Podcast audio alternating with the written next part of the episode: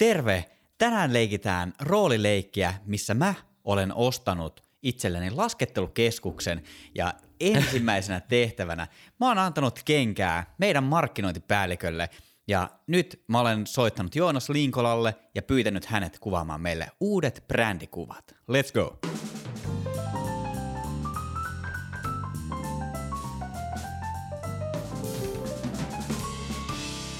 Me ollaan tässä viime aikoina saatu aika paljon uusia kuuntelijoita, joten on ehkä hyvä kirkastaa, että ketkä täällä mikrofonin takana oikein horisee. Aloita sä. Tota, mun nimi on Esa Ruuskvist, mä oon valokuvannut noin kymmenen vuotta tässä kohtaa ja mä oon toinen tämän podcastin perustajista, eli tässä on niin kuin vähän yli sata jaksoa vyötäröllä ja tota, eikä siinä, mä oon tällainen...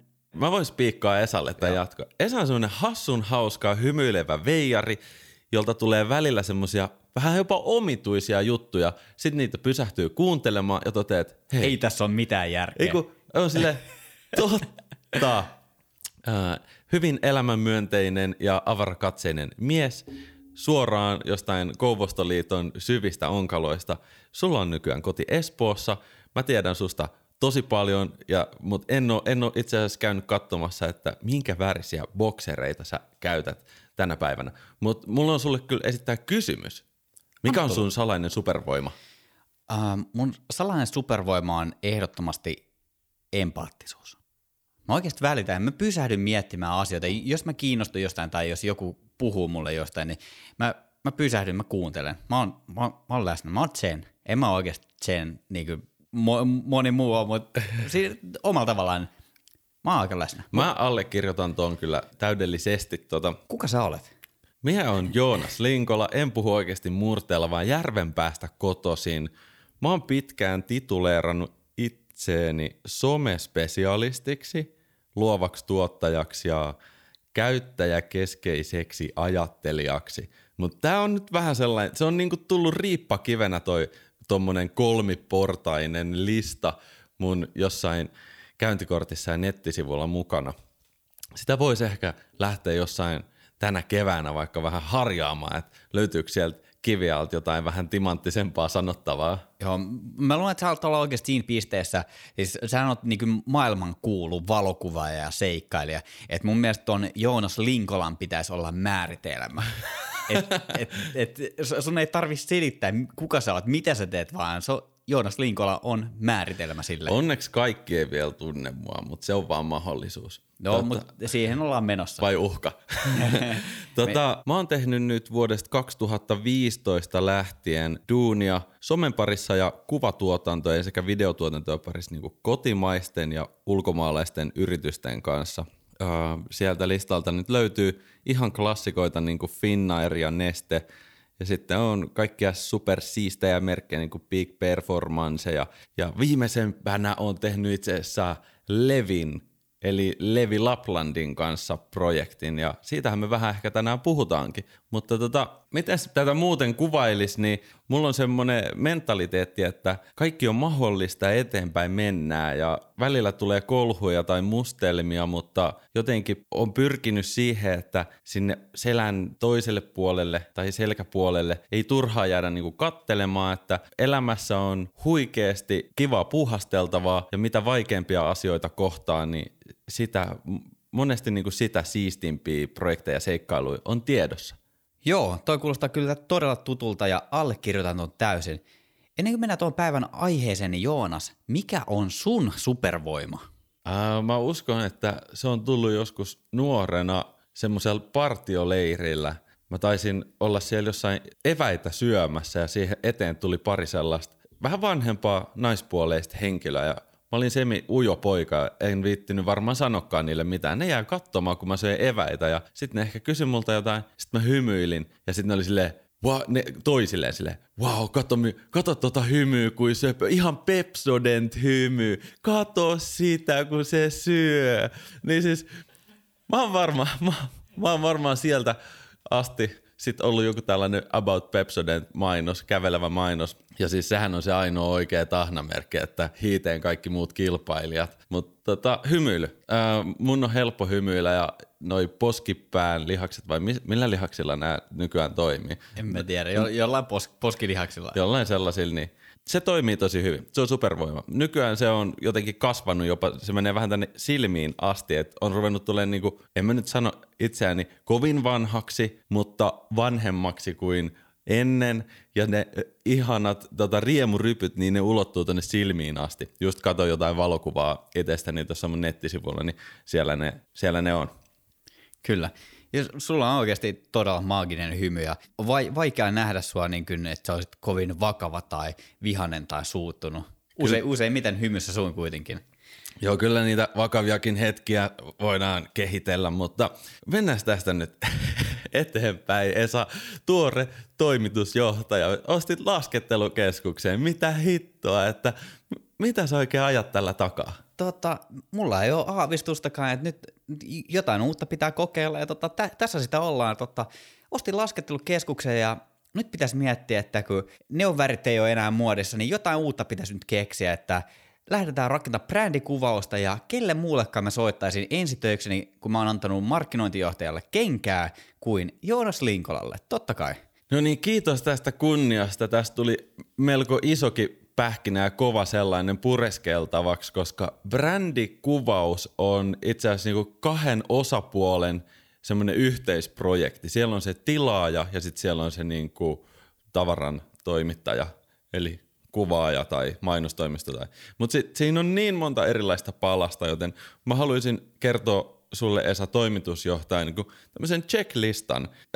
Tää on enemmän tehty niin kuin tämä ei ole suoraan valokuvaajan näkövinkkelistä eikä sun näkövinkkelistä, vaan tässä tulee molemmista näkövinkkeleistä asioita, jotka on hyvä ottaa haltuun ja tiedostaa ennen kuin mennään kuvaamaan, tiedostaa kuvauksissa ja tiedostaa myös kuvausten jälkeen.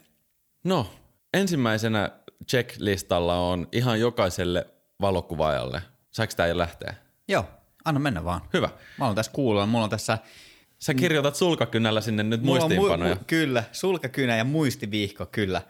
Ensimmäisenä tässä mun checklistalla on hieman filosofisempi aihe. Se kuuluu näin. Älä pelkää tehdä sitä. Ja mä sanon tämän niin valokuvaajalle kuin sit sille tilaajallekin. Koska monesti brändikuvausprojektit, niin niitä on viestitty ja opetettu ajattelemaan, että ne on semmoisia megajuttuja, niin kuin että vaan parhaat pystyy siihen, että tässä pitää olla nyt joku ö, kansainvälinen mainostoimisto ja kymmenen A D tai suunnittelija. Ja että osaako se tilaajakaan tilata, että osaako ostaja ostaa oikein. Mutta hei, ei siitä tuu mitään, jos se jää tekemättä siksi, että pelkäsi. Joten roihu tota korkeaksi ja tulta päin. No nyt tuoreena toimitusjohtajana mulla tulee ensimmäisenä totta kai mieleen se, että jos mä lähden uudistamaan mun brändikuvia, niin ehkä ensimmäisenä pitäisi olla niin kuin aika kirkas se sanoma niin kuin sisältä päin, että mä tiedän, mitä me tehdään. Et kaikki, mikä siihen niin kuin omaan brändiin viittaa, miten me halutaan näkyä, mitä me tehdään. Totta kai perusasiat, niin kuin fontit, värit ja muut tyylit ja se, se sanoma.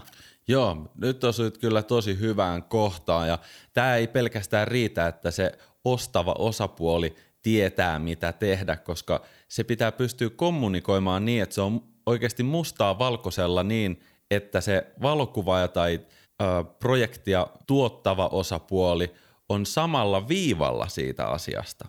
Eli jos, jos on vaikeampi brändi, no okei, sun uusi laskettelukeskusbrändi, niin se ei tule olemaan nyt niin kuin maailman monimutkaisin asia, koska tässä ei tehdä mitään ö, geenisatelliittia, lähetetä sitä Marsin taakke tekemään jotain juttuja. Että et tämä on suurin piirtein selvä homma. Te tarjoatte lasketteluun liittyviä palveluita. Siihen liittyy toki, että siellä on logistiikkaa, siihen liittyy majoituksia, siihen liittyy ravintoloita. Siihen voi liittyä, että, että siellä on konsertteja tai tapahtumia. Siihen voi liittyä erilaiset äh, laskettelukeskuksessa tapahtuvat toiminnot, kuten kesällä voi mennä vaikka näillä, onko nämä downhill-pyöriä. Että se ei välttämättä ole pelkästään talvijuttu, mutta hyvä juttu. Jos nämä asiat on sulle selkeitä ne, ja ne on mulle selkeitä, niin päästään tuohon niinku seuraavaan, että kenelle näitä kuvia ollaan tekemässä. Sitten tähän samaan syssyyn oikeasti pitää sanoa, niin kuin, että ei aina riitä, että ajatellaan, että kenelle sitä ollaan tekemässä, koska nykyään kun asiakkaat on internetissä, niin se että kenelle sitä tehdään, vaikuttaa monesti myös siihen, että missä paikassa se näytetään. Onko se sen eron, että on vaikutusta sillä, onko se niin kuin nettibanneri muotoon tehty kuva, oli siinä kuvan sisällä mitä tahansa, kuin että jos se on Instagram-formaattiin vertikaaliksi kropattu kuva ihan sillä samalla sisällöllä. Niillä on molemmilla varmaan, niillä kuvilla on sama sisältö, mutta ne tavoittaa ihan eri yleisön. Kyllä, ja tuosta tuli mieleen nyt, kun sanoit tuon ääneen, niin haluan konkretisoida sen, että jos sä olet jossain kuvaamassa jotain, teet jotain kaupallista juttua, niin muista kuvata pystyyn ja vaakaan, koska se, että sä saatat nähdä sen, että okei, okay, nämä menee nyt someen nämä kuvat, nämä menee Instaan, nämä tulee pystyformaatissa, aamen. Mutta sitten jos sä myyt niitä kuvia, niin se voi ollakin, että se on menossa johonkin printtimediaan tai johonkin nettisivun banneriaan, se halutaankin vaakakuvana, niin sit sä oot ilman kuvaa pahimmassa tapauksessa. Joo, ihan paikkansa pitävää. Tota, siihen liittyy seuraavaksi myös se, että mitä sävyä, mitä äänensävyä sitten niissä kuvien sisällöissä haetaan. Äh, tuleeko sinne ne vanhat brändivärit, halutaanko sinne uusia. Nämä kaikki asiat pitäisi olla yhtä lailla selville sille ostajalle sekä sille tuottajalle. Koska jos ostaja ajattelee jotain, mutta ei ole kommunikoinut sitä selkeästi se tuottajalle, niin se tuottajahan ei niinku, sillä tuottajalla eli kuvaajallahan silloin vaan ne informaatiot, mitä se on saanut siltä ostajalta. Se voi olla moodboardi, se on paras tapa varmasti kommunikoida jotain, että tämän tyylistä. Mutta jos ei se ole toimittanut moodboardia, niin kannattaa nyt ainakin käydä se vartin tai puolen tunnin keskustelu, että okei, no minkälaisia, niinku, minkälaiset kuvat heitä kiinnostaa, jos katsotaan vaikka koko maailman laskettelukeskuksia, että kenellä on sellaista matskua, mitä he haluaisivat. Laskettelukeskusten brändien variaatio ei ole kuitenkaan niin kuin loppumaton suo, että se on aika rajattu ja sitten sieltä pystyy löytämään, että hei, toi on nyt se, mitä me haetaan, mutta vähän ehkä nuorekkaammin. Ja sitten pitää kysyä, okei, mitä se nuorekkaammin tarkoittaa nyt tämän ostajan mielestä, että pitääkö siellä olla niin kuin punaviinilasin sijasta kombucha kädessä sillä mallilla. Että onko se se nuorekkuuden symboli? Ehkä, mutta mä jotenkin halusin ajatella tämän niin kuin silleen, mä en tiedä onko tämä jostain, joku markkinointijohtaja tulee varmaan hakkaamaan, mutta jos sattuu kuulemaan tämän, mutta mä halusin ajatella tämän jotenkin niin kuin sen kerroksittain, että, että kun sä tiedät ne niin kuin omat ydinpalvelut, että mitkä ne sun tuotteet on, on se sitten vaikka laskettelu, pyöräily, pulkkailu, ravintolat, majoitus, ne niin kuin peruspalvelut, mitä siinä on pohjilla. Mm. Sitten siihen päälle aletaan tekemään sitä ää, niin kuin tunnelmaa. Mm. Että et se on niinku ehkä se niinku sävy siinä, joo, tai se miltä se brändi kuulostaa, että et on niinku rento. Ja jotenkin tuollaiseen matkailuun liittyy vahvasti muistot ja mennään viettämään laatuaikaa tärkeiden ihmisten kanssa, tekemään ihania muistoja. Niin mä haluan, että siinä olisi sellainen niinku lämminhenkinen sävy tässä. Ja sitten siihen päälle tulee vielä kerroksena sitten niinku oikeasti ne, konkreettisesti ne brändin logot, värit, fontit, mitä kaikkea muuta siinä on. Et jotenkin tekee, saa niinku täytekakkuteoria niinku tähän brändikuvien rakentamiseen. Toi on tosi hyvä strategia. Onko toi taktiikka vai strategia? En, en tiedä. tiedä. Toimintamalli. Mä itse tykkään siis tehdä vaikka mun Instagram-kuvia silleen, että mä ensin saatan etsiä jonkun lokaation ja sitten miettiä siihen, että miten tähän sopisi ihminen tavallaan level kakkonen, level kolmonen, että mitä sillä ihmisellä on päällä, level nelonen, millainen liike sillä ihmisellä on niiden kledyjen kanssa, level vitonen, millainen niin kuin värigreidaus tulee tähän, että siinä on. Jos sitä voi tolleen mennä niin kuin omassa työskentelyssä, niin todellakin siis toimii tilanteessa kuin tilanteessa.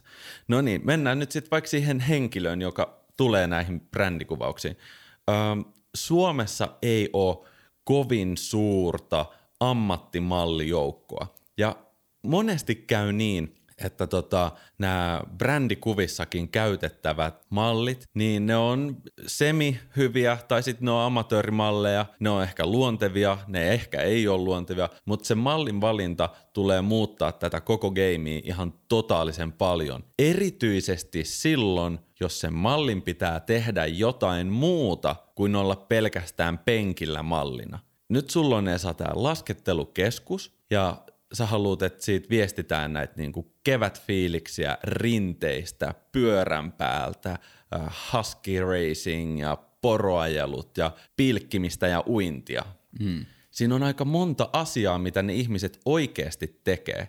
Öö, tässä tapauksessa, koska se on, sä oot nuori, niin mä uskon, että säkin haluat vähän nuorekkaamman, sanotaan semmoinen Action Jackson-mallin sinne ja sille pari kaveria, jotta ne on niin kuin samaistuttavia siinä tekemisen energiassa, että, että sit sun brändistä tehdään tällainen hyvän mielen energinen. Se on niin kuin brändi on lupaus siitä, mitä te ootte, ja sitten se niin kuin lunastetaan sillä, että jos asiakas on sitä mieltä, että hei, tämä oli hauskaa ja energistä, niin tota, otetaan siihen tämmöisiä nuorempia henkilöitä. Joo, ehdottomasti, koska mä jotenkin näen, että tällainen laskettelukeskus, että sehän on sellainen niin kuin koko kansan paikka. Jotkut laskettelee, jotkut ei, mutta se ei ole mun mielestä silleen niin kuin ikäsidonnainen asia, mutta jos mä haluan lähteä markkinoimaan mun laskettelukeskusta, niin en mä halua, että siellä on niissä yhdeksänkymmentäluvun neonvärisissä lasketteluasuissa jotain papparaisia ja mummukoita laskemassa, vaan ne on, ne on sitä nuorta polvea, koska mä haluan ehdottomasti puhutella sitä nuorta polvea, koska se on enemmän se polvi, joka ottaa asioista selvää, googlaa ja näkee, että okei, tää on tällainen nuorekkaan näköinen trendikäs mestä, että nää on hy- hyvä meininki, ja tuossa mainoksessa oli itse asiassa toi kaveri, joka laski tuolla lumilaudalla, niin se näytti, että se oikeasti osaa myös laskea, ja silloin oli tyylikkäät kledyt, että tuo, tuo on varmaan tuo on niin tosi siisti paikka, ja sitten kun nämä henkilöt tulee tänne, niin ne nuoret henkilöt on myös ne, jotka enemmän ehkä jakaa somessa sitä juttua, että no niin, nyt oltiin taas Esan laskettelukeskuksella viettämässä elämämme viikko, ja oli muuten afterskissä sellaiset bailut, että alta pois. Joo, ja sitten se, mitä nuoremmat tekee, niin vanhemmat tulee nykyään perässä. Se on ihan se ja sama, niin kuin mikä konteksti, että Facebookiin meni ensin nuoret perässä, sen jälkeen tuli vanhemmat, ja nyt on isovanhemmat, ja Instagrami on nähnyt ihan sama, ja silleen siitä niin kuin silleen se trendi tavallaan opetetaan. Aika harvoin käy niin päin, että vanhempi sukupolvi opettaa nuoremmalle sukupolvelle jotain trendejä tai ö,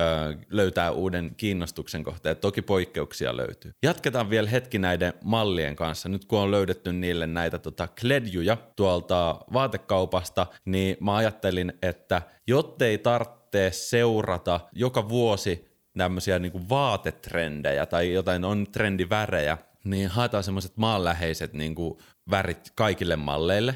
Me ei tulla tekemään näissä brändikuvauksissa kauhean paljon mitään niin kuin potrettikuvauksia, joten mä en sillä lailla ajatellut, että, että pitäisi olla meikkaaja erikseen. Nämä on enemmän sitä, että mallit omalla kehonkielellään niissä kuvissa kertoo sille katsojalle, että toi on turvallista, toi on hauskaa, me nautitaan olla täällä. Ja se kehonkieli korostuu erityisen paljon tuolla luonnossa, kun tehdään jotain niin kuin toiminnallista, koska siinä niin kuin aika, aika moni itse asiassa, kun lähtee vaikka laskea ja sitten tulee tiiäks musta rinne, sun kehonkieli ei kyllä ole aina sen näköinen, että tämä on turvallista, hauskaa ja me nautitaan. Se, kieli keskellä suuta on se. Kaik, kaikki, oh, tietää, oh. Nimenomaan, kaikki tietää sen fiiliksen, kun se vauhti lähtee kiihtyä, että hitto, öö, miten mä selviin tästä.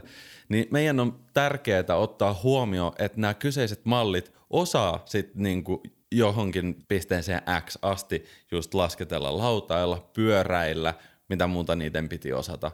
No ehkä tuo avon... ruokaa, syödä ruokaa, syödä olla ruokaa, kylpylässä, niin... bailata, no joo.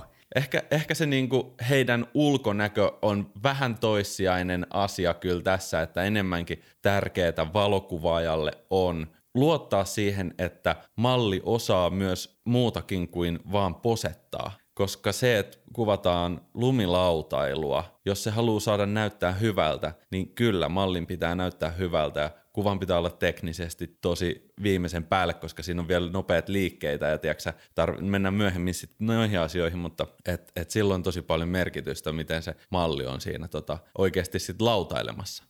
Pakko tarttua vielä tuohon lumilautailuun. Tämä nyt ei sinänsä liity tähän aiheeseen, mutta mun mielestä lumilautailu on aivan käsittämättömän coolia. Joo, mä oon ihan samaa mieltä. Se on myös kuvauksellisempaa monesti kuin laskettelu. Ky- kyllä. Jos sä oot rinteessä suksilla, niin siitä tulee vähän sellainen niin kuin pujottelu mieleen. Ja sit siitä tulee, niin kuin, mennään tonne kymmenen, kaksikymmentä, kolmekymmentä, ei kymmenen vuotta ei riitä, kaksikymmentä, kolmekymmentä, neljäkymmentä vuotta taaksepäin, mutta tuota... Sitten kun ollaan rinteessä laudan kanssa, niin sitten on sitä nuorekasta. Se on, se on mun mielestä se on vaan niin coolia. Kyllä. Jatketaan. Nyt ollaan päästy tota suunnitteluvaiheeseen. Ja tässä vaiheessa, Esa, sä oot toimitusjohtaja. Mä haluaisin kertoa, että mä oon tehnyt jo ihan uskomattoman määrän tämmöistä niinku esivalmistelevaa työtä. Sä saat tästä laskun jo tässä vaiheessa. Kiitos, kiitos Joonas. Tämä on todella huomaavaista, että totta kai me maksetaan kyllä siitä tehdystä työstä, että, mutta sulla varmaan esittää meille jotain tämän kolmetuhattaviisisataa euron laskun takaa.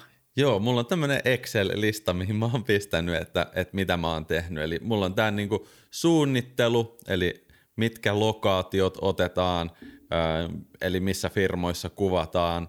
Sitten on valokuvaajan briefaus. No mä oon tällä kertaa valokuvaaja itse, mutta itsepähän itseni briefasin. Sitten tota, mulla on täällä mallien kontaktointia ja heidän stylaukseen mietitty, että on sovittu yhteistyökumppanilta heille vaatteet kuvauksiin ja sitten me ollaan tehty tämmöinen moodboard. Tämä on tällaista aika konsultoivaa työtä ollut tähän mennessä, mitä tässä nyt ollaan niin kuin saatu aikaiseksi. Ja, ö, monesti nämä asiat, se on hassua, että isommissa toimistoissa on päivän selvää, että nämä asiat maksaa. Mitä niin kuin pidemmällä ollaan tuolla ammatillisella kentällä, niin sitä selkeämpää on se, että ilmasta työtä ei ole. Koska eihän niinku, ei kukaan siellä sun laskettelukeskuksessakaan niinku ilmaiseksi niitä hissikapuloita anna sinne niille laskettelijoille. Niin ei mekään tässä niinku ilmaiseksi olla rupateltu tai tehty moodboardeja tai etitty malleja. Asia, mihin pitää ottaa tosi paljon kantaa, on erityisesti tämä valokuvaajan tilaaminen. Siis valokuvaaja, joka pystyy hoitamaan näin monen erilaisen asian ylipäänsä kuvaamisen.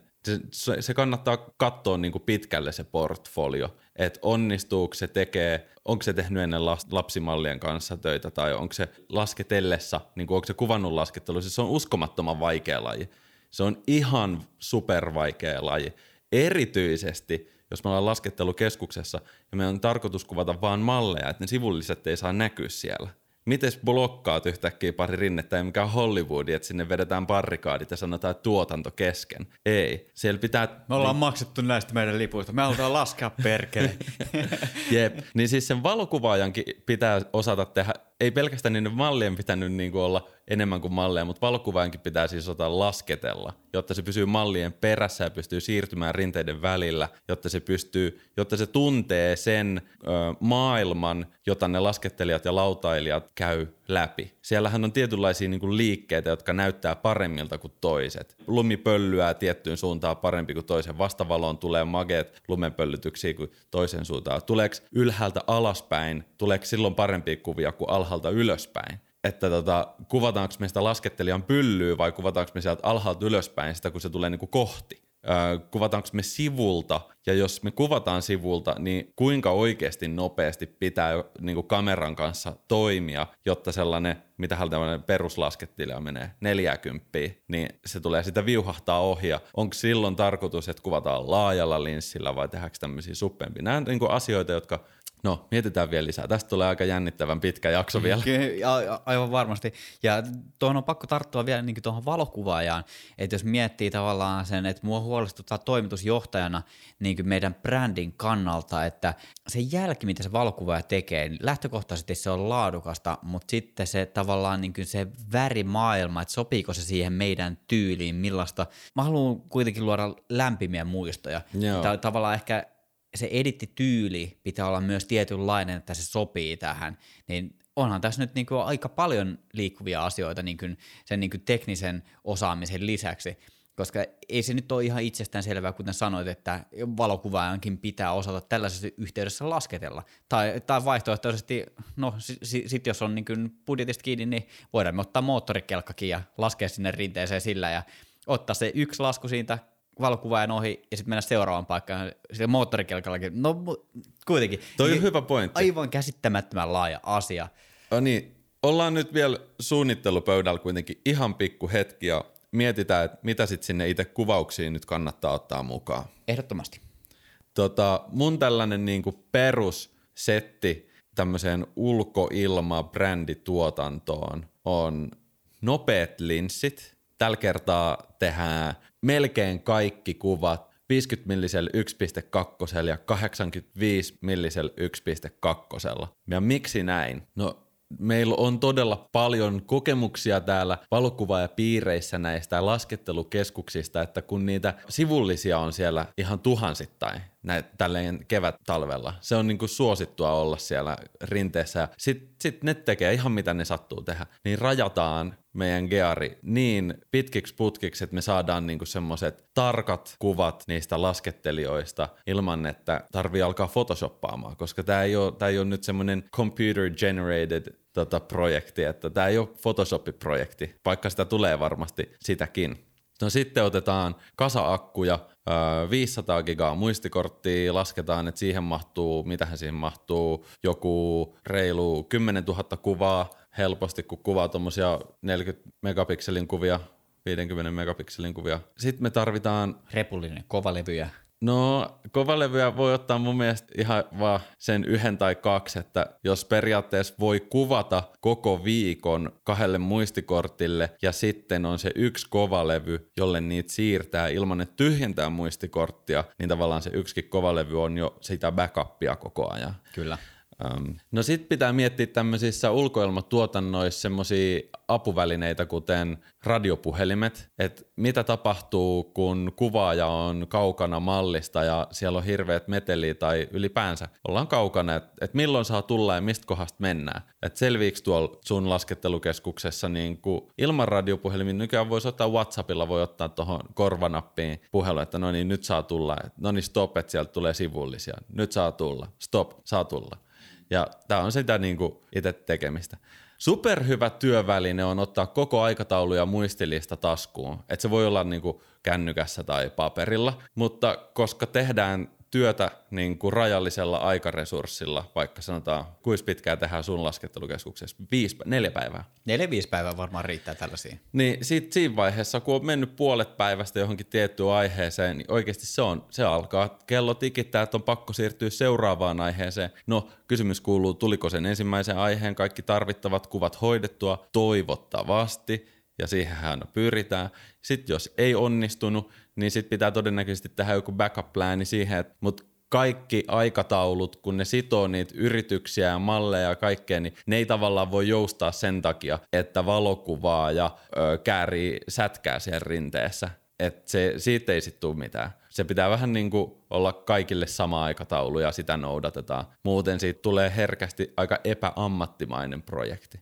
Jos mietitään, että asiakkaan on nyt täällä, penkin tällä puolella on iso laskettelukeskus, niin esimerkiksi majoituksen suhteen voidaan miettiä, kun on useamman päivän tuotanto, että voidaan ottaa yksi ylimääräinen päivä, milloin voidaan järjestää, jos jotain jää jostain syystä kuvaamatta, jos on vaikka sairastapaus tai jotain muuta. Mutta lähtökohtaisesti on valokuvaajan vastuulla miettiä se aikataulu silleen, että se riittää kaikkeen siihen tuotantoon, mikä on sovittu. Että esimerkiksi ei me voida laskea, että esimerkiksi vaikka tämä lumilautailu, että tähän menee tunti. Joo, mietitään todella vielä hetki tätä laskettelukeskuksessa toimimista. Eli nyt ollaan otettu ne hiihtopassit, hissiliput sieltä ala-asemalta ja tätä hissi ylös, niin siinä on mennyt semmoinen kaksikymmentä minuuttia. Ja Esa, mä arvioin, että sun laskettelukeskuksen rinteet laskee jossain kolmes neljäs minuutissa alas ja sitten tulee taas se uudestaan se hissijonossa kymmenen minuuttia ja hississä kaksikymmentä minuuttia. Et yhteen tuntiin tavallaan saadaan kaksi tämmöistä laskettelukierrosta kuvattu. Et, et yllättävän niin kuin paha se on kuvata ö, tuntia, koska sitä aktiivista kuvausaikaa tunnin laskettelusta tulee kymmenen minuuttia. Kyllä. Kun mietitte sitä aikataulua, niin älkää olko optimistisia sen suhteen, että no, kyllä te nyt hoitaa vartissa, vaan laskekaa mieluummin oikeasti reilusti aikaa siihen. Sama mitä mä oon niin kuin hääkuvauksissa sanonut, niin kuin ne viralliset potretit, niin kuin horroreen keikka, missä mä oon ollut kuvaamassa häitä, niin se oli käytännössä siellä häissä juhlapaikalla ja siinä oli koko suku suunnilleen selän takana ja siihen oli varattu noin kymmenen minuuttia aikaa, ja sitten sieltä joku täti huutaa, meneekö siinä vielä kauan siinä kuvauksessa, niin tota, mä, mä, mä löysin itseni tällaiselta keikalta kerran, ja sen jälkeen mä oon sanonut, että virallisia potretteja, että vaikka kuinka halutte, niin vittu niitä ei kuvata siellä juhlapaikalla, ihan oikeasti, ja jos kuvataan, niin siellä ei ainakaan ole niin kuin se juhlaväki paikalla silloin, että siihen varataan niin kuin ihan erillinen aika.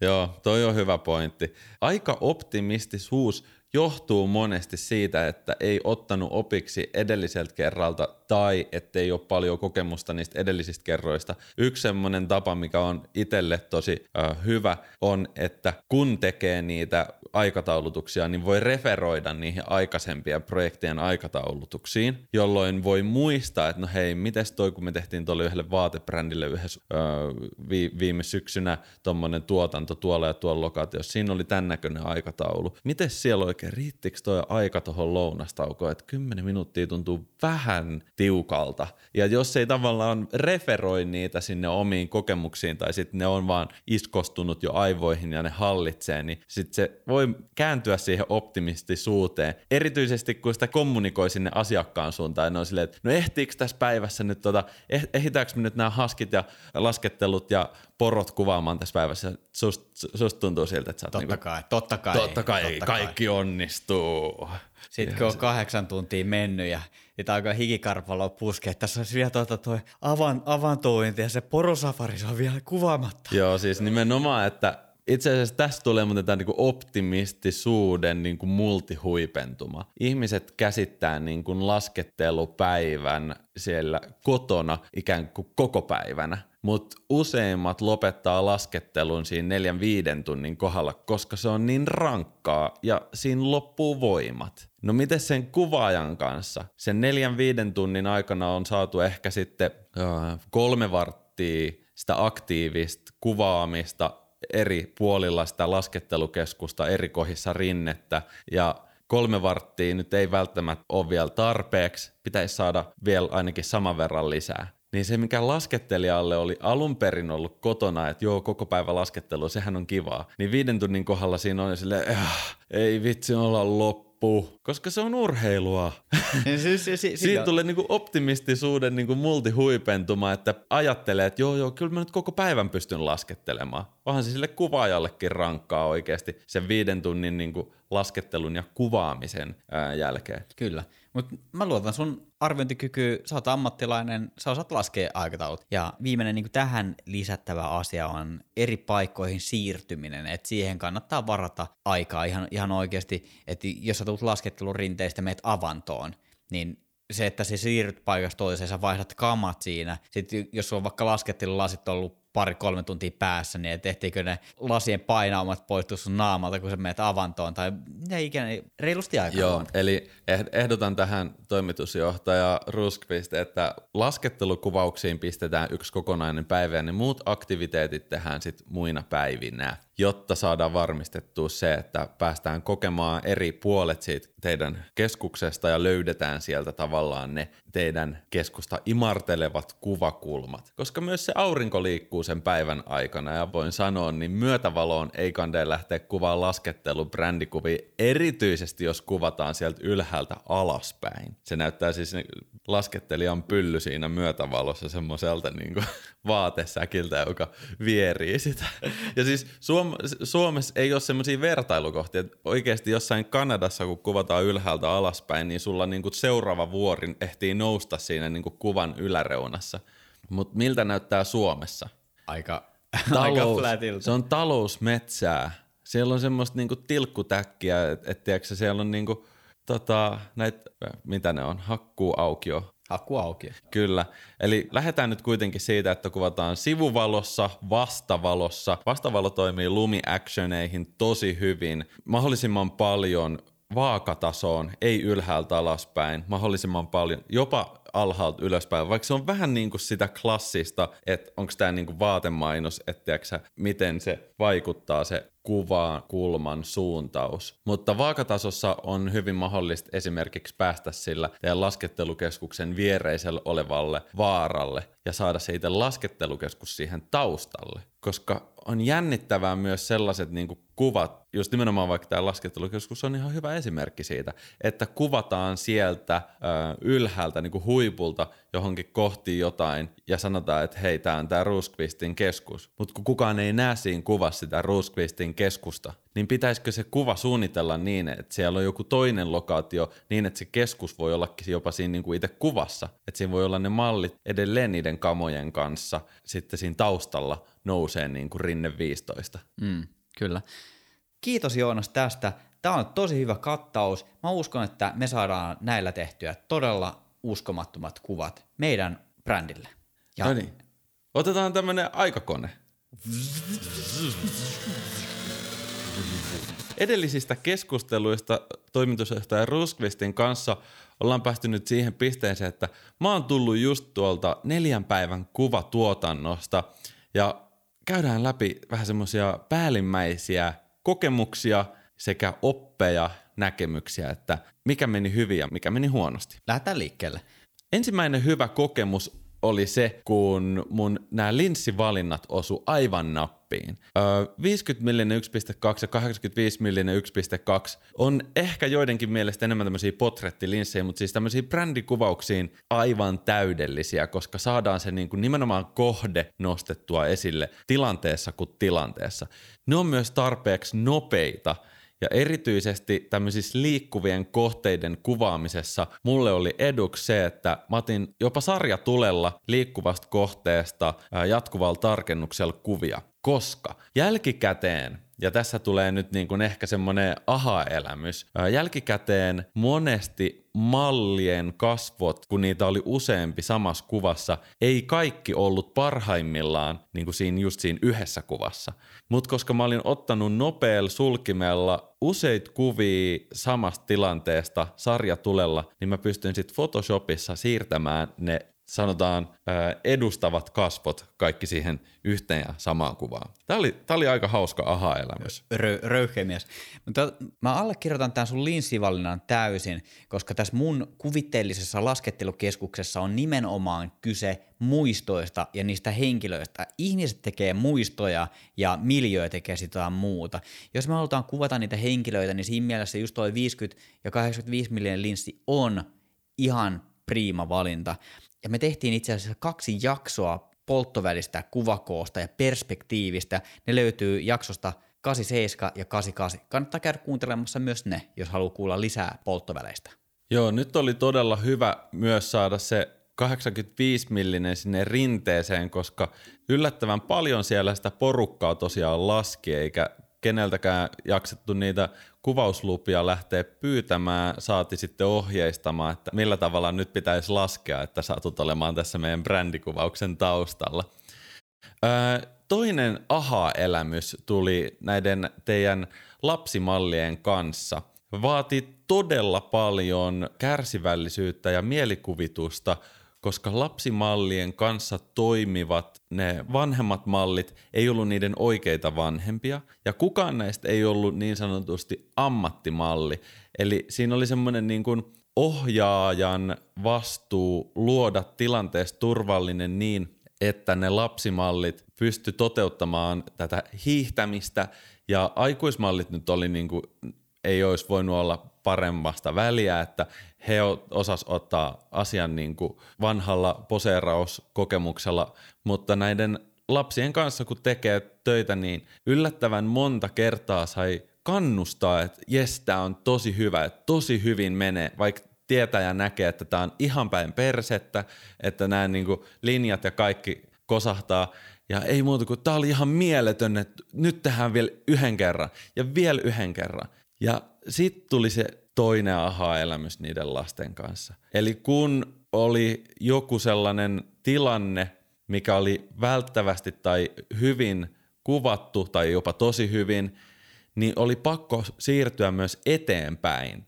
Ikään kuin, että et lapsi ei jaksa kauhean kauaa toistaa sitä samaa liikerataa tai semmoista samaa suoritusta, koska ne, ne ei ehkä ymmärrys riitä siihen, että miksi sitä nyt vielä pitää tehdä. Ja jos sitä sitten jatkaa sen niinku kipupisteen yli, niin sitten se ei tule hymyille niissä seuraavissakaan kohtauksissa.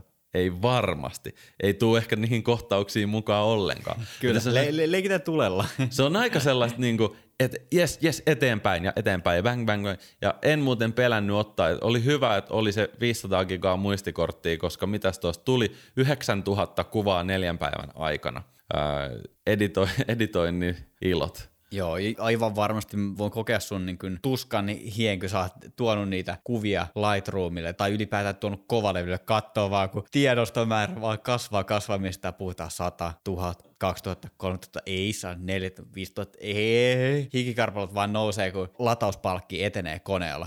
Mutta mä haluan sanoa vielä tuosta kuvaamisen paljouden tärkeydestä tällaisessa, kun kuvataan, että sulla on useampi malli ja kuvataan liikkuvaa aktiviteettia, vaikka se hiihtäminen tai lumilautailu. Lumilautailu on silleen helppo, koska jalat on paikallaan, mutta niin kuin toi hiihto, kun sulla liikkuu kädet ja jalat ja mennäänkö tasatyöntöön vai eri pariin, mä en tiedä sitä termiä, aivan sama, mutta kuitenkin hi- hiirtää kädet ja jalat, soutaa ja huopaa menee ihan, ihan eri tahtia, ja sitten jos sulla on vielä lapsia aikuinen siinä, että et se menisi jotenkin silleen järkevästi niin kuin synkassa tai se liike on jotenkin silleen, että su- sulla ei ole kädet jotenkin hassusti, niin se... Että se näyttää liikkeeltä. Niin, ja se näyttää luontevalta. Joo. Ja se, että että siihen saadaan se pian hymy ja se hyvä fiilis siihen kuvaan, niin nappi pohjassa vaan. Nimenomaan. Seuraava aha-elämys tuli tästä haasteesta, kun sä halusit luoda laskettelukeskuksen brändistä tälleen keväisen. Nythän tuolla linnut laulaa, kun me tätä jaksoa nauhoitellaan. Ja mikä sen keväisempää olla kuin sinisen taivaan alla laskettelurinteessä? No öö, sitä samaa näkymää periaatteessa voi nähdä melkein koko talven, että millä tavoin sen siinä tilanteessa pystyi muuttamaan kevään näköiseksi. Vaatetuksellahan oli siis uskomattoman suuri merkitys esimerkiksi niissä kohtauksissa, jossa henkilöillä ää, olisi ollut buffi tai ei ollut buffia tai oli untuva takki toppatakin alla tai kevyt untsi kuoren alla, niin sieltä piti aina välillä nykästä joku vaatekappale malleilta pois, että toi näyttää nyt siltä, että sulla on niinku talvikamat päällä, että nyt pitää näyttää siltä, että ollaan kevässä. Et sillä sai tosi paljon Tota vaikutettu siihen itse tunnelmaan. No sit mitä mä eniten käytin hyväksi oli männyn vihreät sävyt ja kuusien vihreät sävyt. Ja eri, tää, tää niinku auringossa kuvaaminen tällaisen mäntymettien ja kuusimettien luona, niin se on yllättävän vaikeaa, koska se kaunis väriheijastuma tulee just about ö, sivuvalosta tai vastavalosta. Ja vastavalossa pitää olla jo niinku ihan melkein kirkas aurinko, että se niinku puskee tarpeeksi sieltä läpi ja taittaa sitä vihreätä niistä neulasista. Sivuvalossa ei ollut ihan niin, että ne, ne saa poppaamaan Lightroomissa, mutta myötävalossa oikeasti aika paha tikki. Mutta vihreä oli ehdoton niin kuin ässä näissä. Ja kun etsin niitä kuvauslokaatioita, ja mä maastouduin sinne niin kuin mäntyjen ja kuusien sekaan haskikuvauksissa ja, ja porokuvauksissa ja jopa laskettelukuvissa, niin tota, se meininki on todella niin kuin vappu. Vappu ei lopu. Ei, mutta siinä on, siinä on semmoinen suomalaiselle sellainen kontrasti, että me tiedetään niin kuin kaksi ajankohtaa vuodesta, kun on ö, valkoista, vihreätä ja sinistä. Ja toinen niistä on niinku kevät ja toinen niistä on kevät. Koska siis syksyllähän sulla on niinku ruskeata, valkoista ja sinistä. Toki niinku mänty on aina vihreät, syksyllä sä voit saada tämän. Niin, et, kyllä, mä, kyllä mä luulen, että noissa neulasissakin ehkä vähän, mä en tiedä, onko se vallitseva valo vai onko se vu- vuoden aika. Mä luulen, että neulasissakin ehkä aavistuksen verran ne sävyt vaihtelevat vähän vuoden ajan mukaan, mutta toi niin havupuut, sä saat aina sen vihreän siihen. Toinen asia, mitä mä mietin, että käyttäytyykö valo sitten vielä eri tavalla? Et havupuut, ne nyt on lähtökohtaisesti ympäri vuoden vihreät. Mitäs sitten tämä valitseva valo? Niin siis nyt tietenkin oli todella pitkä päivä, että aamu kuudelta vai seitsemältä aurinko nousi ja laski joskus kasin aikaa. Eli potentiaalinen kuvausaika on ihan uskomattoman pitkä. Sehän on vaan mahdollisuus, mutta yhtä lailla se valon suunta on tosi magee, että siellähän tavallaan öö, on pitkä, tälleen niin kuin välikaudella on pitkään vuorokaudesta se aurinko tulee jostain semmoisesta neljänkymmenenviiden asteen kulmasta, että sulla on mukavat varjot, luonnolliset varjot niin kuin kasvoilla ja, ja tota, ihmisen kehon muodostaa hyvät varjot ja puut muodostaa. Ja Joo. hanget. Et erittäin niin kuin, erittäin ö, helppo kuvata sellaisessa valossa, luojan kiitos me saatiin semmoista niin kuin kevät aurinkoista keliä myös. Ensimmäinen päivä oli siis aivan pilvinen ja se meininki on ihan erilainen. Itse asiassa siinä mä just ensimmäisen päivän aikana tajusin, että jos ei aurinko rupea paistaa, niin kaikki mitä mä voin tehdä on keskittyä siihen mäntyjen ja kuusien vehreyden näyttämiseen ja sen korostamiseen, koska siitä tulee se keväinen. Et ehkä se tulee jopa koivusta, koska silloin kun koivuun tulee uudet lehdet, niin ne on semmoisia tosi hailakan keltaisen vihreitä. Hmm. Ja jos, jos Lightroomissa sit laittaa niin kuin mäntyyn näitä vähän semmoisia hailakan keltaisen vihreitä sävyjä, niin ehkä siinä on joku semmoinen psykologinen vaikutus, että toi on kevään merkki. Eh, ehkä joo. Mutta tuolla oikeasti niin tuolla kellonajalla onhan siis niin ylipäätään sen niin brändin kannalta tosi iso merkitys, koska siinä missä me oltiin tässä joskus aikaisemmin Hangossa kuvaamassa tuotantoa, mehän kuvattiin auringon nousuissa, auringon laskuissa, että saatiin sellaista niin rentoa, kivaa, hyvää fiilistä, mutta kuvaapa tuolla sitten jotkut hiihtokuvat auringonlaskusta tai rinteessä auringonlaskusta, ei, ei se ole sama, että se, se on kuitenkin tavallaan jotenkin laskettelukeskuksessa, siellä rinteessä, siellä ollaan koko päivä, tai sitten myydään siihen, että se on koko päivä, se on, se on oikeasti silloin kuvataan päivällä. Mutta meppä kuvattaa jotain fiilistelypiknikkiä kovaan päivänvaloon. Joo, sä oot ihan oikeassa. Siis laskettelukeskuksen brändi ei oikein voi painottua siihen aamu, aamuaurinkoon, jos se on kevättalvella se aamuaurinko seiskalta ja hissit aukeaa puoli kympiltä. Kyllä, kyllä sen pitää tavallaan näyttää visuaalisesti siltä, mitä sä tarjoat siellä paikan päällä. Kyllä, juuri näin. Joo, mit, mitä muita huomioita tässä kuvauksessa tuli ilmi? Ajatus oli tehdä kuvausten lomassa myös videoita niistä samoista tilanteista, mutta oli sovittu sun kanssa, että äh, täysin niin kuin prioriteetti on stillit. Ja tota, hyvä, että sovittiin se yhteisesti, koska siis siinä vaiheessa, kun kuvaukset alkoi ja rupesi rullaamaan, niin se aika, se loppui jo niiden stillien kuvaamiseen. Et aikataulu oli niin kuin tarpeeksi jämpti ja sopi lähinnä sen stillikuvauksen. Jos, jos seuraavan kerran toimitusjohtaja Ruuskvist haluaa videota, niin sit pitää puolittaa tavallaan kuvatarpeiden määrä, jotta saadaan se video siihen sisällytetty. Tai sit otetaan erikseen videokuvaaja. No, muistutukseksi sitten myös yhtä lailla toimitusjohtaja Ruuskvistille, että jos kuvataan videota, niin se ei anna anteeksi sit niitä laskettelijoiden niin kuin taitoja tai lumilautailijan, tai ne ei anna anteeksi edes avantouimarin tota, tärinöitä. Et sit, sit pitää olla ihan omalla levelillä myös ne mallit, että ne on uskottavia ja osaa olla luontevasti, tehdään niin kuin pro-tasolla sitä, koska kuitenkin sun juttu on, että sä oot edelläkävijä keskus. Kyllä,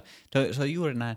Mä itse asiassa tässä hiljattain kuvasin mun ensimmäisen mainosvideon ja mä huomasin siitä, tämä nyt oli tällainen puoliharraste, puolikaupallinen, että jotain siitä välimaastosta, niin kyllä täytyy sanoa, että ne, ketkä tekee videota ammattimaisesti, niin kyllä, kyllä saa herra toimitusjohtajan kiistattoman kunnioituksen täältä, koska video, kuten sanoit, niin se ei anna anteeksi. Että niin kuin, ne on ihan pieniä liikkeitä siinä katseessa tai joku mikroilme, ne kaikki tallentuu siihen kennolle, että ai perhana, että mä haluaisin tehdä ton kaiken uudestaan. Joo, no, se on raffilaji. Kyllä, se on armotonta.